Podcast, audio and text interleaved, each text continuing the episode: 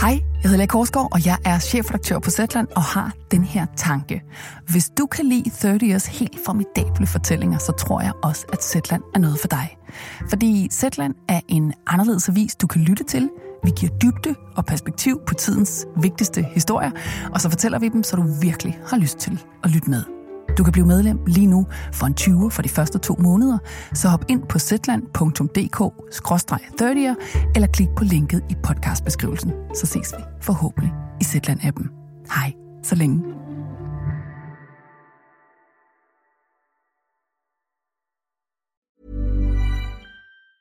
Hey, I'm Ryan Reynolds. Recently, I asked Mint Mobile's legal team if big wireless companies are allowed to raise prices due to inflation.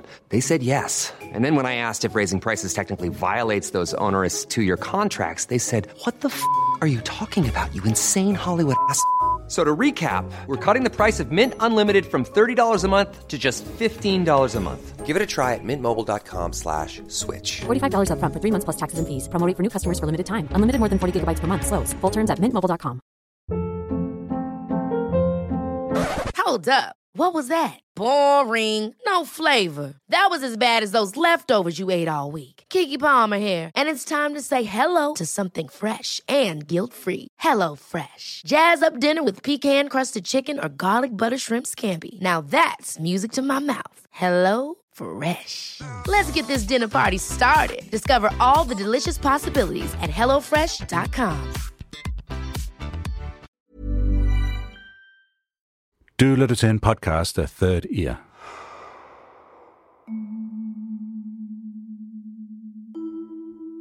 Det her er Anna og Agatyvene, del 2. Det er historien, som Anna og Christa ikke kunne blive færdige med sidste gang. Der er åbenbart flere æggetyverier, der skal opklares. Det virker til, at you can't make an omelet without breaking some eggs. Værsgo, Anna og Christa.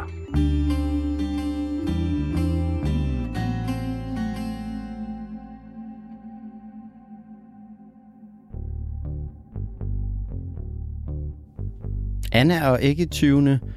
Del 2. Part 2. Vi blev ikke færdige. Nej, det er gaven, der bliver ved med at give. Mm. Og det er gaven, der kommer fra Nordisk Kriminalreportage, som mange gaver jo gør. Præcis. Udgaven fra 2002 med overskriften Ulovlig eksamling. Ja. Sidste gang lærte vi, at der var noget, der hed fagnakriminalitet. Og fagnakriminalitet, det kan jo være alt muligt. Det kan være ulovlig handel med elfenben, eller bjørneskin, eller krybskytteri. Men det kan også være æg. Ulovlig ægsamling. Det kan det nemlig, især i sådan et land som vores, hvor der måske ikke er så mange eksotiske dyr. Og til den her artikel, der er jo to forfattere. Mm. Og den ene forfatter, Thor Jarsson, har mødt vi sidste gang. Biologen. Yes. Og den anden forfatter, det er betjent Torsten Henrik Petersen. Og ham skal vi møde i dag. Fordi han er manden, der har bekæmpet fagnakriminalitet i hele sit arbejdsliv, ved siden af sit arbejde på drabsafdelingen i København. Halløjsa, kom ind for. Tak. Torsten Henrik Petersen, han er pensioneret politimand. Ja, jeg hedder Torsten Henrik Petersen. Inde i politiet blev jeg kaldt Torsten. Herhjemme i Købel er jeg kaldt Henrik. Og det er egentlig meget rart, fordi hvis du har været i narkoafdelingen og sådan nogle ting, at får du ikke er venner hele tiden. Og så har de svært ved at, når jeg hedder Henrik hernede, måske at finde mig. Hej. Hej. Han ligner en politimand. Han er høj og mørkhåret, bredskuldret, øhm, dyb stemme. Nu skal jeg lige høre dig. Ja. Har du husket at sætte øh, parkeringsskiven? Ja. Udover at jagte mordere og narkohandlere, så har Torsten brugt det meste af sit arbejdsliv med at bekæmpe det, vi nu har lært hedder fagnekriminalitet. Altså, jeg holder meget af naturen, ikke? Har været formand for Naturfredningsforeningen hernede i 30 år, ikke? Og øh, synes, jeg har gjort, altså ikke for prale, men gjort rigtig meget. Så bliver jeg sgu øh, ærgerlig eller ked af det, når der er nogen, der går og rager til sig. Altså forarvet over. Og når jeg så har sådan et, en, et privilegie, at jeg er i politiet, og jeg kan gøre noget ved det for pokker, jamen så er det jo bare at komme i gang. Torsten han har haft over 100 sager. Det her, det var bare noget, jeg lavede, ud over det andet, jeg skulle lave i, i kriminalpolitiet. Ikke? Jeg havde formentlig lige så mange drabsager, som de andre havde. Og så det her, det var bare en hobby. Han har taget en hel masse ting frem til mig. Ringbind med politirapporter, presseklip og fotografier. Hvis vi sætter os i år. Ja. Jeg har fundet sådan lidt øh, nogle gamle ting, jeg har liggende. Ja, artikler. Det er præcis. Der er billeder af Torsten, der står og graver ulovligt indsamlet orkideer op fra en parcelhusvilla lidt uden for Horsens. Det er mig. Ja. Ja. Hvor mange var der, kan du huske? Orkideer? Ja. Nej, Og et billede, hvor Torsten han er ved at beslaglægge en ulovligt indsamlet val, der ligger i et badekar. Og så er der rigtig mange, der handler om æggetyveri. var der her også dagbladet Køge, ikke tyver, ikke tyver. Jeg skal da love, og ikke samler sand, mand, for pult dagbladet. Hvis du var æggetyv, hvis du stjal æg fra sjældne fugles redder, så var Torsten Henrik Petersen din værste fjende. Han er sådan fagnekriminalitetens Sherlock Holmes, er han ikke? Det synes jeg godt, man kan sige, han er. My name is Sherlock Holmes. It is my business to know what other people Ja, for fanden. Jo, der er jeg sgu da. Nu skal jeg se. Det er her. Ja. Og som en rigtig Sherlock Holmes, så har han også en ærkefjende, En professor Moriarty. nemlig Henrik Lemvig. Ham, som Torsten kalder Danmarks største æggetyv. Der er sgu da. Naturelskerne i lidenskabernes vold. Det er overskriften på artiklen. Ja, På billedet er en pæn mand i jakkesæt, skjorte og slips og store briller. Og det er Henrik Lemvig. Historien om Danmarks største æggetyv, den starter med et rygte i ornitologkredse i 1983. Det her forår, der er der nogle ornitologer, der har lagt mærke til, at der mangler æg fra en række fredede fugles redder. og så fik jeg så oplysninger på, øh, hvad hedder nogle traner i Hansted Reservate og urfuglen på Boris Hede og den der storkerede, der var taget over i Gredstebro. Der er især en sag, som har været opsigtsvækkende. Lige for nylig er der blevet stjålet et helt kul æg fra en storkerede, der var på taget af en gammel stationsbygning i Græstebo, lidt uden for Esbjerg. Da vi så undersøgte det her med øh, storkeæggene i Gredstebro, så var man klar over, at der var sket noget med den storkerede. De kunne se, at storkene fløj forvildet rundt. De havde mistet deres æg, ikke? Ja, Og nu er der også et navn forbundet med de rygter. En mistanke om, hvem der kunne have stjålet æggene. Jamen, det er øh, marketingchef Henrik Lemvig. Så jeg, det hold da kæft, mand.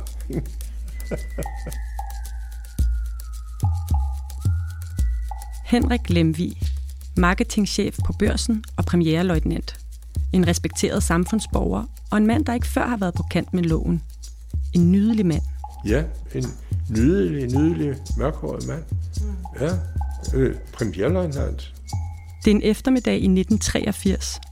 Torsten han har lige fået overtalt en dommer til at give ham en dommerkendelse, så han kan rense hjemme hos Lemvig.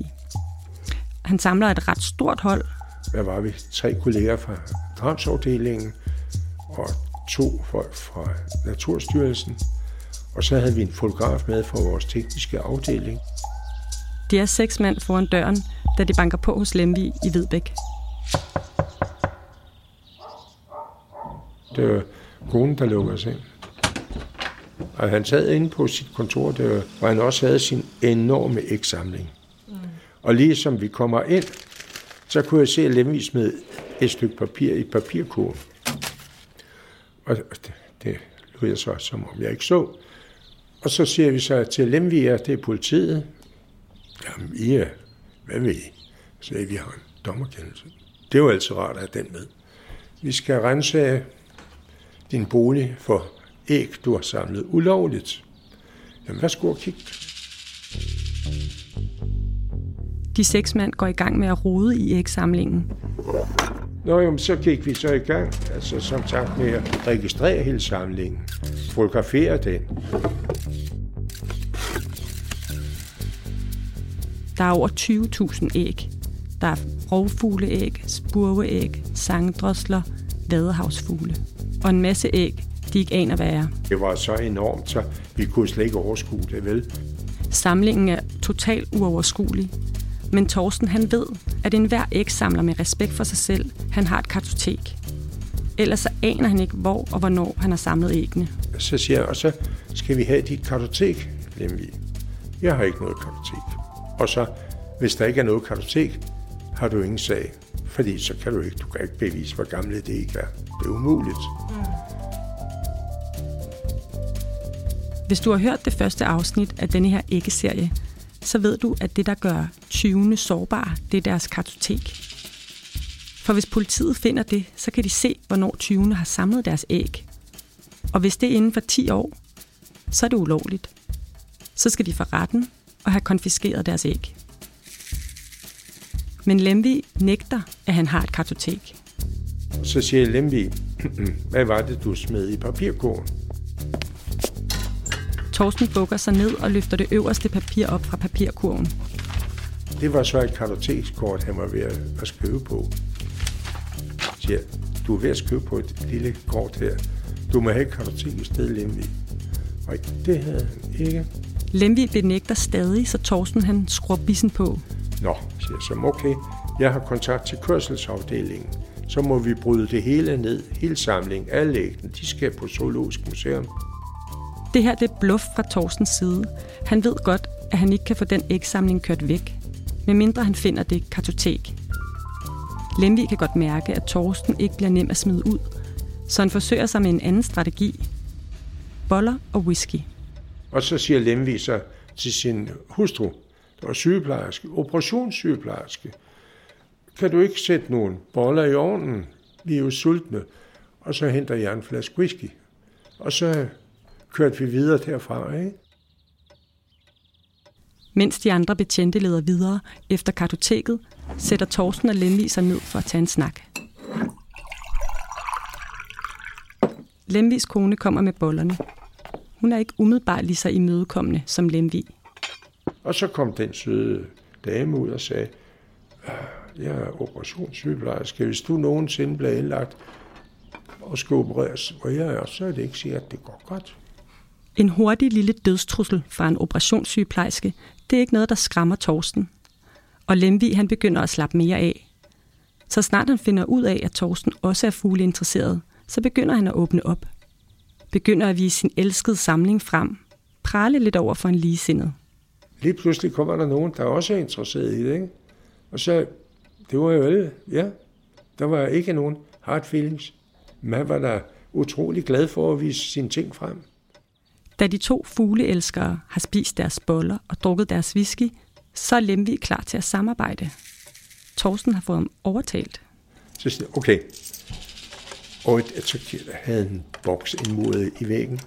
Der havde han sit kartotek. Henrik Lemvi har et hemmeligt pengeskab, indmuret i væggen, skjult bag et maleri. Jeg ved ikke, om Torsten nogensinde havde fundet det selv.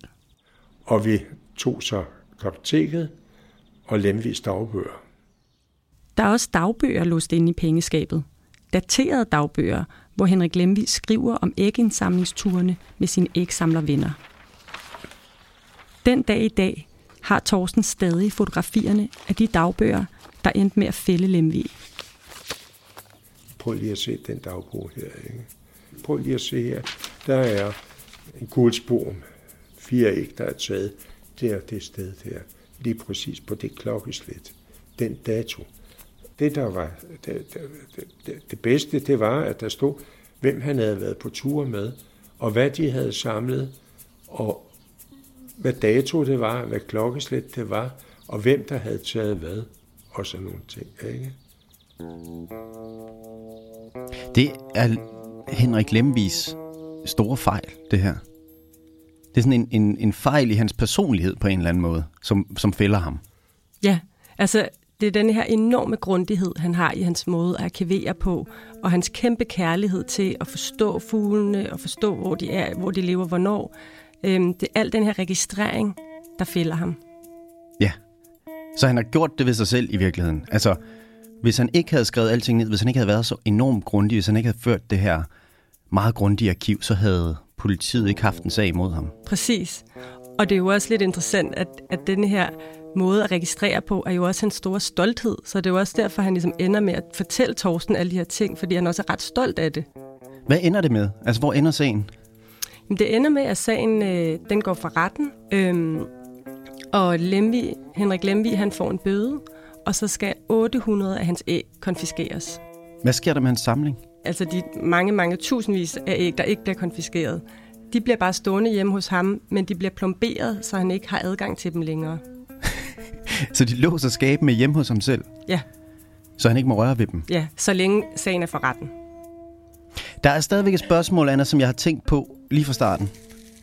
Hvorfor? Hvorfor samler... Hvorfor, hvorfor går han så højt op i det her? Hvorfor samler Henrik Lemvig på æg? Det har jeg jo også tænkt rigtig meget over. Altså i det hele taget, hvorfor samler de her ægsamlere på æg? Hvorfor tager de ud alle mulige vildt strapasserende steder for at stjæle fuglenes æg? Øhm, og det har jeg rigtig gerne vil spørge Lemvi om. Mm-hmm. Og jeg har faktisk fået fat i ham. Ah, Og han vil faktisk gerne tale. Danmarks største æggetyv vil gerne tale med dig. Nemlig, Goddag, kom ind. Goddag, hej. Hej. Jeg står lige og optager de små kurve herude. Ja, jeg får den hele tiden. Gør du det? Døgnet rundt. Er det gravhund? Gravhund, ja. Kan I så være søde? Og føre ordentligt. Mm. Far bliver vred. I bliver derude og tiger stille. Ti. Bliver far sur. Lemvi han bor stadigvæk i det samme hus, som dengang Torsten han bankede på i 1983. Og det herovre, Det er elge. Der hænger tre elge. Og den er min, den er min svigersøn skudt. Men også de der to har jeg skudt, og så den der, det er en sikkerhjort. Lemvi han er en samler. Han har ting alle vegne, og det har alt sammen noget med natur at gøre. Det er nogle store dyr, du. Det er nogle kæmpe dyr. Det er jagttrofæer, det er øh, malerier af fugle, det er udstoppede fugle. Og hvad er det der, din lille bitte bitte... Det er en lille ule. Det er, det er den mindste ule, vi har i Europa. Og en ule, han selv har skudt. Men den er så hissig. Den kan tage en solsort, den lille ule. Det kan den. Den er så hissig, den flyver lige i hovedet på folk. Det var derfor, jeg skød den. Det var selvfølgelig forbudt, men det gjorde jeg. Men jeg har jo lavet så meget forbudt. Ja, det har jeg hørt. Men den er, den er jo ikke... Den, er, den, den ses sjældent i Danmark. Lemvi viser mig ind i et halvtomt rum. Men der har også herinde, det var herinde æggestue. Det var mit æggerum. Jeg har de to rum her. Så har konen resten af huset. Det er et rum, hvor der er bare vægge, der hænger kun nogle enkelte fotografier. Men det var her, din æg stod. Der stod min æg. Ja. Og så havde jeg skab hele der, og så hele der. Man kan godt mærke, at der mangler noget.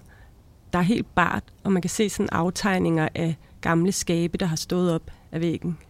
Og det var altså her, i det her rum, at Torsten han så Henrik Lemvig smide sit kartotekskort i papirkurven. Kan du huske betjent Torsten Petersen? Ja da. Og dog, han var en flinke fyr. Han kunne jeg godt lide. Ja. Ham kunne jeg godt lide. Ham havde jeg mange møder med, eller været indkaldt til, til afhøringer inde på politigården. ja. Nok dog. Ja, ham kunne jeg rigtig godt lide. Hvor kender du, hvor, øhm, har du mødt ham? Jeg har mødt ham i forbindelse med det her program. Øhm, og Torsten Petersen, han kalder jo dig for Danmarks største æggetyv. Jamen, det er sikkert rigtigt. Øhm, Jeg har stjålet mange. Lemvi kan tydeligt huske, da Torsten og hans hold var her og rode hele hans ægsamling igennem og drikke hans whisky. Så må de også stille en flaske whisky på bordet til dem, så de også havde lidt at, at hygge sig med. Så vi havde det egentlig meget hyggeligt. Lemvi han kan også huske, hvad det første, de spurgte om, var. Politiet spurgte nemlig om de her manglende storkeæg. Noget af det første, de spurgte om, så siger de, har du storken fra Gredsted Bro? Så siger jeg, I kan jo selv kigge efter, om den ligger der. Og det gjorde den. Det var Lemvi, der stjal storkens æg. Og nu fortæller han mig med et smil på læben, hvordan han gjorde det. Jeg er blevet skoset meget af mine andre kolleger i branchen, at jeg aldrig havde taget en stork. Anna, er det den branche, han snakker om her, det er ikke 20-branchen, ikke? Det går jeg stærkt ud fra. Så det er dem, der driller ham med, at han ikke har nogen storkeæg i sin samling. Præcis. Fordi de har alle sammen den her sjældne fugl. De har alle sammen storkæg. Lemvi mangler sine. De driller ham. Så det skal sige være løgn. Jeg skal også tage en stork. Så jeg havde udset mig storken på Græstedbro jernbanestation.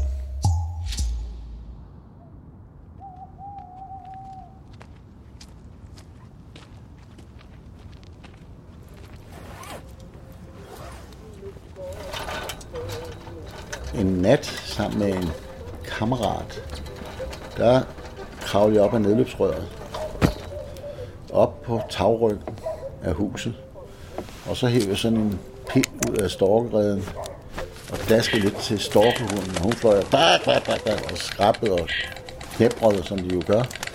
Og overfor var der krobal, hvor de spillede træskovalsen, og der folk for rundt der og drak bajer og så videre, og råbte og hylede og skreg. Så tog jeg de der fem æg, der lå i reden, og så kravlede jeg tilbage igen og ned ad nedløbsrøret.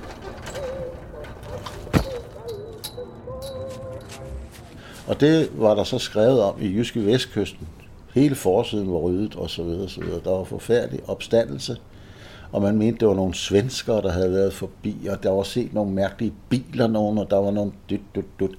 Alle havde en mening om, at det der var sket. Men det var altså, det var undertegnet, der havde taget den stork. Desværre var det ikke så godt, for det blev taget alt for sent. Øh, Jeg mente nok, at det var lidt sent, jeg kom til den, og den havde også meget store unger i, i, i æggene, så det var ikke så godt. Så du kunne ikke gemme æggene heller? Jo, jo, jo, jo, jo, jo, jeg skulle nok få dem ud. Kan man godt det, når de Ja, ja, ja, ja, ja, det kan godt lade sig gøre, det tager en helvedes tid. Okay, man skal puste.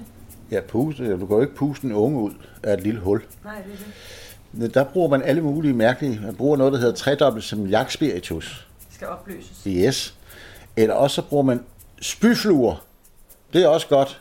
Send en spyflue ind, der lægger æg. Og så bliver de et op langsomt. Det tager en måned, og det lugter af helvede til. Det er jo sådan, så der næsten ikke er til at være i huset. Hold kæft, hvor er det ulækkert. Det er virkelig klamt. Hold kæft, mand. En spyflue, der æder øh, et storkefoster.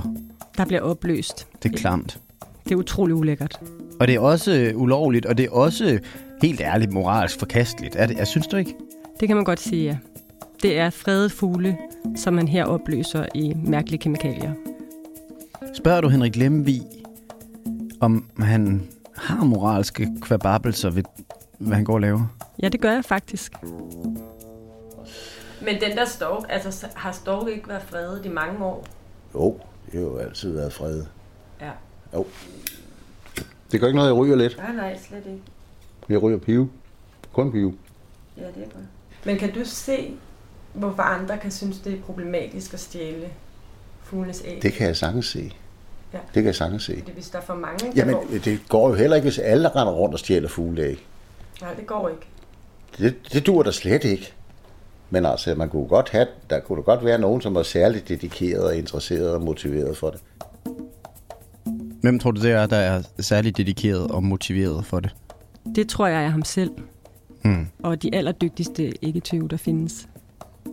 Så argumentet her, det er, at øh, jeg må godt, men alle andre må ikke. Det er ikke noget problem, hvis jeg stjæler æg, men øh, de andre må ikke gøre det, fordi at, øh, så er det et problem. Ja, sådan forstår jeg det.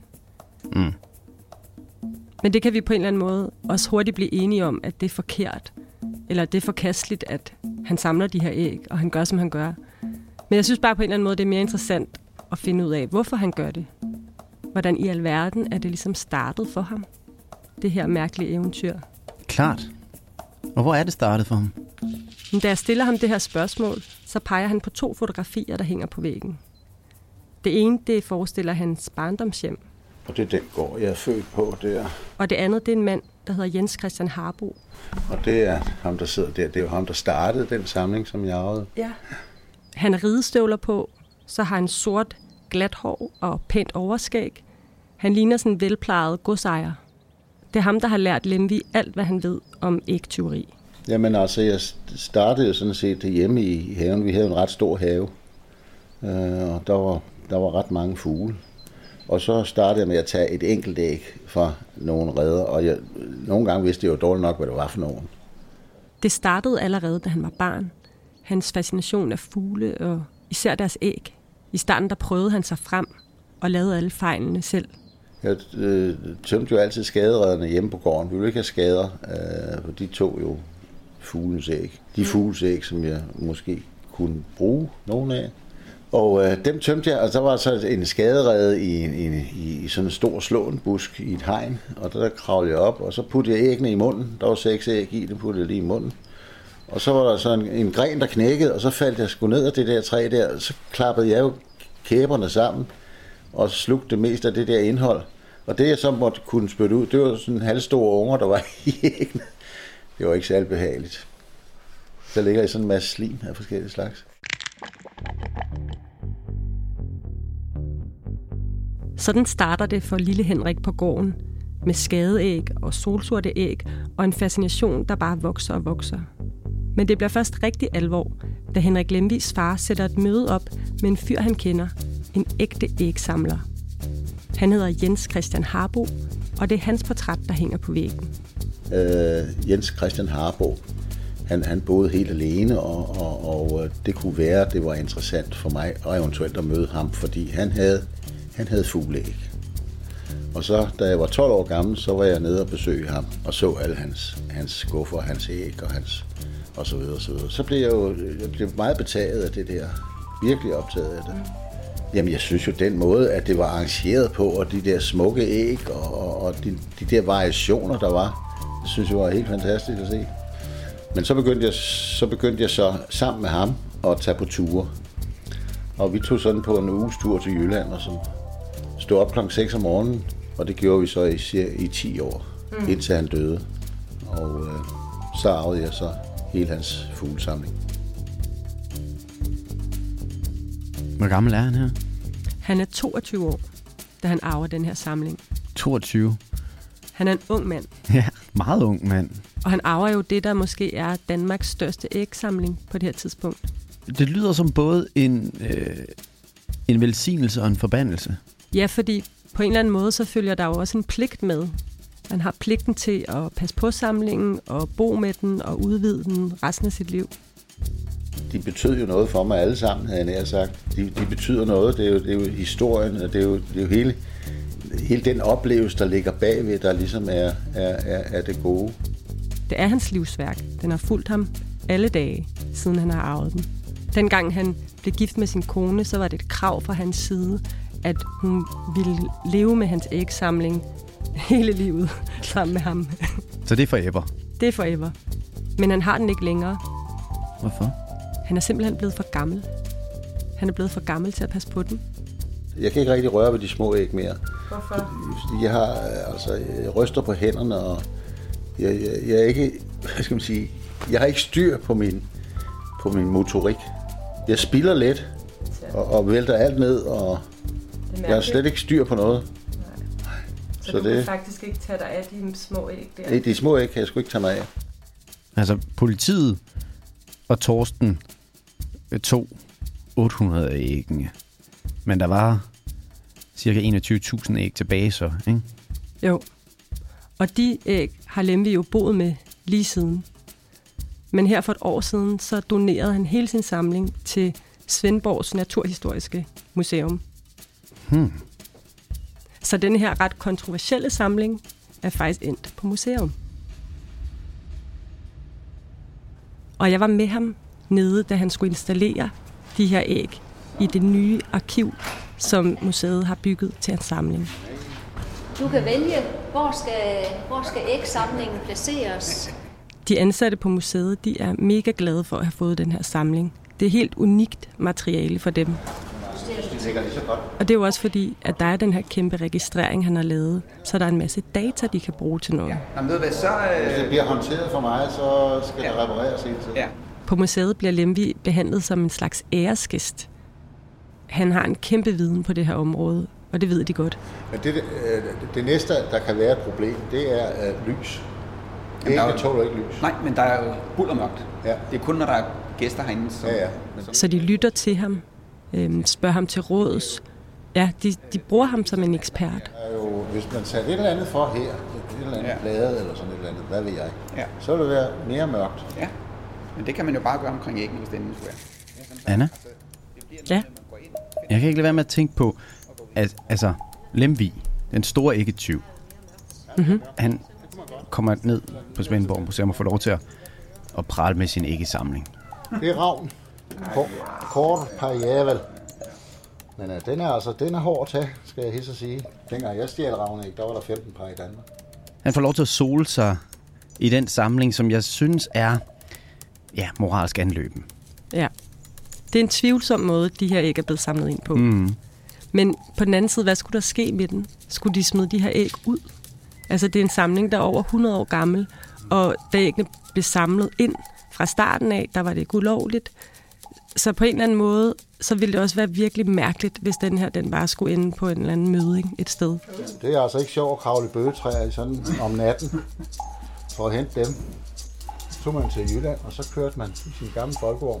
Og så sov man i en vejgrøft, eller ind under bilen, eller sådan et eller andet. Og faktisk, ham politimanden, vi startede med, Torsten, Mm. han har selv ringet til Lemvi og sagt, at han synes, det er den rigtige beslutning. At han har doneret de her æg til samlingen, til museet. Klart.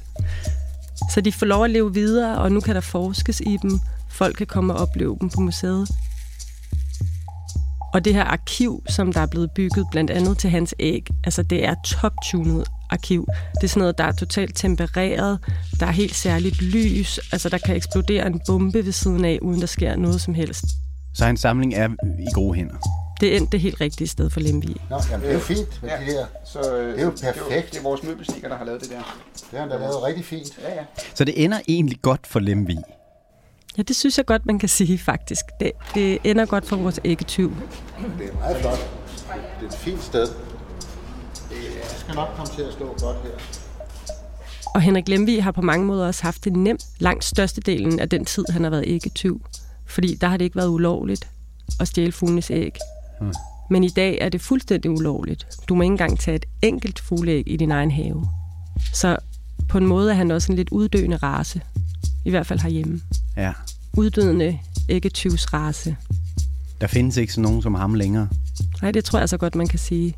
Ik- ikke i det omfang der. Ikke med så store samlinger.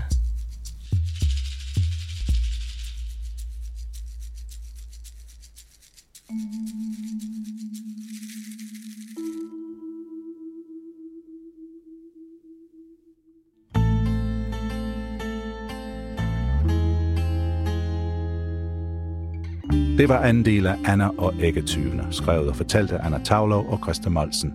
Research og interviews var af Anna Tavlov. Redigering, lyddesign, mix og grafik var af Frederik Nielborg, som også laver web og alt muligt andet her på 30'er. Musikken var af Sara Moritzen med Frederik Nielborg og mig. Jeg hedder Tim Hinman.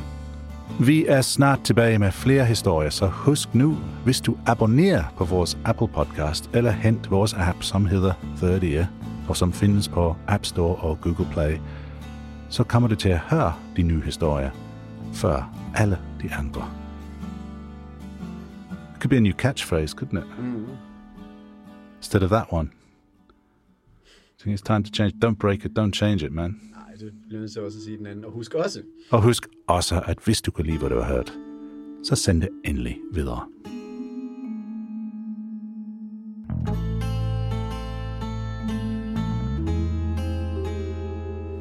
Sjovt nok, den er taget. Et par af dem er taget over i Jydeland, i den kirke, min kone og jeg blev gift i. Nå. Ja. Ja.